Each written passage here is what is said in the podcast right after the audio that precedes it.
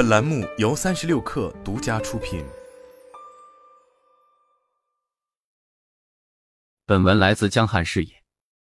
一直以来，星巴克作为一种西方主流生活方式的体现，在星巴克打卡都是都市白领们的最爱。但是最近一则消息却显示出中国人在星巴克的每次消费都减少了，这让人不禁好奇，我们是喝不起星巴克了吗？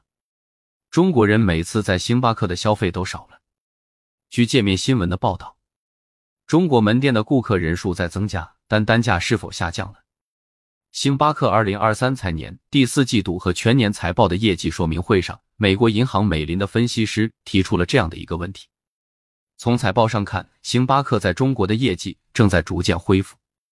星巴克中国2023财年收入达到30亿美元，约合人民币 219.53 亿元，同比增长 3%， 若去除汇率变动影响，同比增长 11%。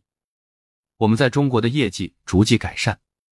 星巴克首席执行官内斯汉 Lexman Narasimhan 在业绩会上表示，下半年的收入比上半年高出 20%， 反映出了我们的增长势头。截至2023年11的本财年第四季度，星巴克中国其收入达到 8.406 亿美元，约合人民币 61.52 亿元，同比增长 8%， 去除汇率变动影响后，同比增长 15%。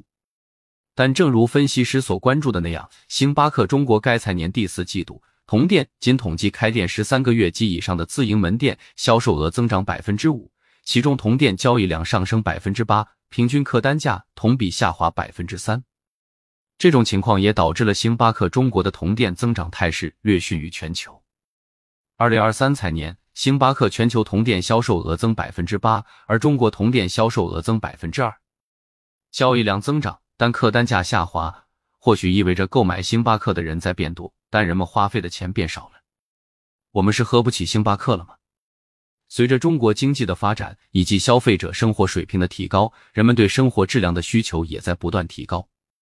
然而，在这一背景下，却出现了一个反常的现象，越来越多的中国人在星巴克的消费次数增加了，但是消费金额却降低了。我们到底该怎么看这件事呢？首先，我们要明确一点，中国人在星巴克的消费次数并没有减少，但是单笔消费金额降低了。这是最核心的要点。换句话说，消费者仍然喜欢去星巴克，但他们可能不再选择那些价格较高的产品，而是选择了更实惠的产品。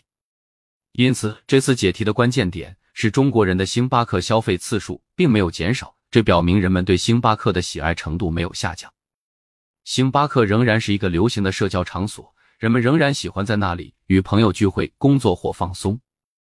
其次，我们要明确一点，中国人并非真的喝不起星巴克，而是消费者的消费观念和需求发生了变化。在过去，星巴克在中国的形象一度象征着高档与时尚，很多人去星巴克消费更多的是为了追求这种感觉，或者是进行社交互动。然而，如今我国咖啡市场的竞争日益激烈，消费者的选择也更加丰富，这使得人们在选择咖啡时更加理性和务实。一方面，随着瑞幸咖啡、Manner、库迪咖啡等新兴咖啡品牌的崛起，中国咖啡市场进入了全面竞争的时代。